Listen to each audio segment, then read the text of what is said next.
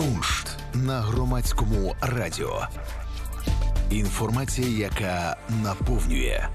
Ви бачите портрет Бориса Домори. Хлопчик із палітрою та пензлями, який намалював чудовий український живописець Васько Гаврило. Народився він аж у 1820 році на Чернігівщині, а потім вчився в Санкт-Петербурзькій академії мистецтв і навчився створювати ось такі шедеври. Пізніше він став викладачем рисунка та живопису у Київському університеті. Нам мало відомо про життя та творчість Гаврила, на жаль. Проте науці відомо достатньо про те, як ми розпізнаємо кольори, як ми власно здобули цю можливість побачити всі тонкощі, всі витівки художніх засобів, які застосував митець, створюючи цей шедевр. Тож пропоную придивитися до палітри хлопчика передусім. На неї я концентрую увагу просто зараз. І ви бачите достатньо багато різних кольорів. Насправді їх набагато ще більше. Людське око розпізнає десь близько 10 мільйонів відтінків. І це, звісно, не рекорд. Інші тварини розпізнають значно більше. За рахунок чого ми розпізнаємо все ж таки таку велику кількість.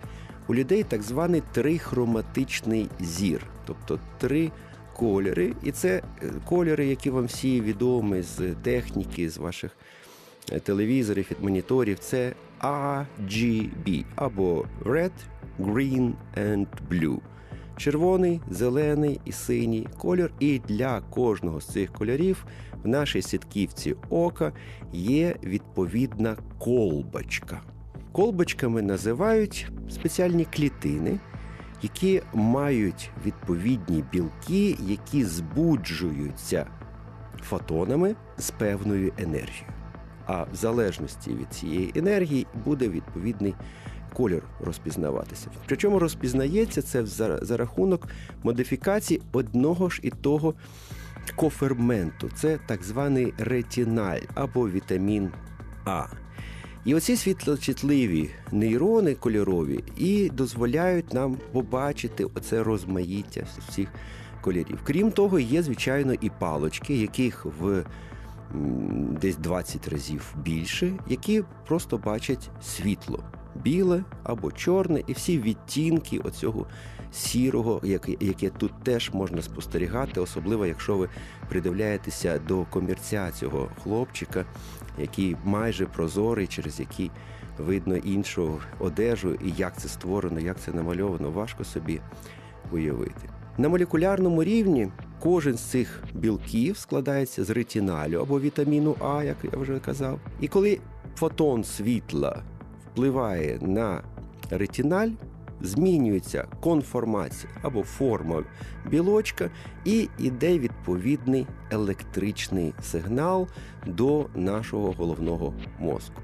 Пам'ятаєте, коли вас мама чи ваші родичі інші згодовували вам моркву, яку, мабуть, опиралися, а може нам і подобалося. Це було в будь-якому разі правильно, якщо ви хочете і зараз підтримувати здоровий зір, то їжте якомога більше цього овоча, бо там дуже багато е, вітаміну А, з якої і утворюється цей ретиналь, який взаємодіє оцими білочками, оцих колбочок і палочок, і всі вони разом створюють нашому мозку зображення. Але є такі ще нейрони, і є такі спеціальні білки, які звуться меланопсинами, які не мають відношення до створення ніякого образу.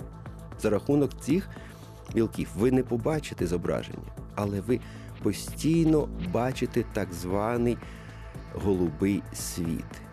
Це інше бачення, розумієте? Ви оцінюєте, наскільки освітлено, наскільки багато світло попадає в ваше око. Це вчені розібралися з цим тільки останніми роками, в останні десятиріччя. І зараз це активно вивчається в зв'язку з таким відкриттям, як молекулярні механізми циркадних ритмів. Тобто саме цей рівень, це то довжина просто світлового дня дозволяє людині створити правильний ритм функціонування всіх органів і систем. На початку ми сказали, що далеко не рекордсменом є примат, є людина в плані розпізнавання кольорів. Дійсно, якщо б на цю картину дивився метелик якийсь чи дивилася пташка, то вона побачила б значно більше відтінків. В них тетрахроматичне або навіть пентахроматичне. І, і в сітківці ока цих створінь є аж 4 або 5 видих оцих колбочок. В результаті звичайний місцевий голуб, яких ви кожного дня зустрічаєте і не бачите нічого дивного, насправді унікальне створіння природи, яке розпізнає більше 100 мільярдів кольорів. Уявляєте, як презирливо він дивиться на наше світосприйняття, і як йому смішно просто від того, що хтось хизується, як він прекрасно розпізнає якісь відтінки. 100 мільярдів і 100 мільйонів.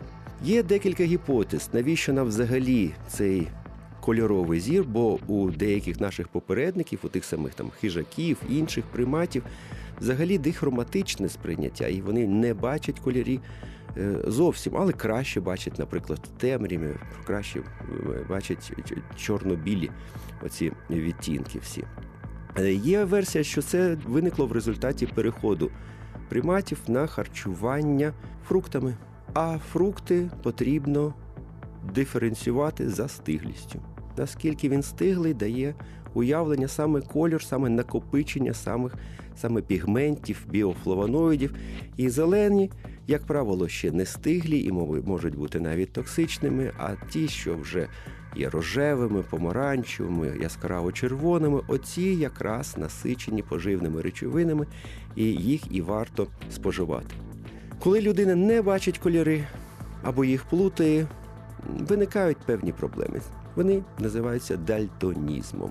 Гени, які можуть спричинити кольорову сліпоту, розташовані на 19 різних хромосомах не тільки на X хромосоми, тому що ви напевно знаєте, що саме у чоловіків значно частіше виникає дельтанізм. Всього таких генів аж 56, і їхня комбінація, їхні різні варіанти дають певні особливості сприйняття е, кольорів. Дальтонізм, звісно, можна успадкувати або набути. В результаті ураження заворового нерву можна втратити здатність розпізнавати певні кольори. У дальтоників не виникає великих проблем в звичайному житті, але звісно, що е, насолоди від спостерігання витворів мистецтва, передусім художніх творів, ми їм тільки можемо співчувати, що вони не бачать цю красу, яка знаходиться в зовнішньому світі. Вам заважав спостерігати за цим чудовим портретом професор Віктор Тесенко. Куншт на громадському радіо. Інформація, яка наповнює.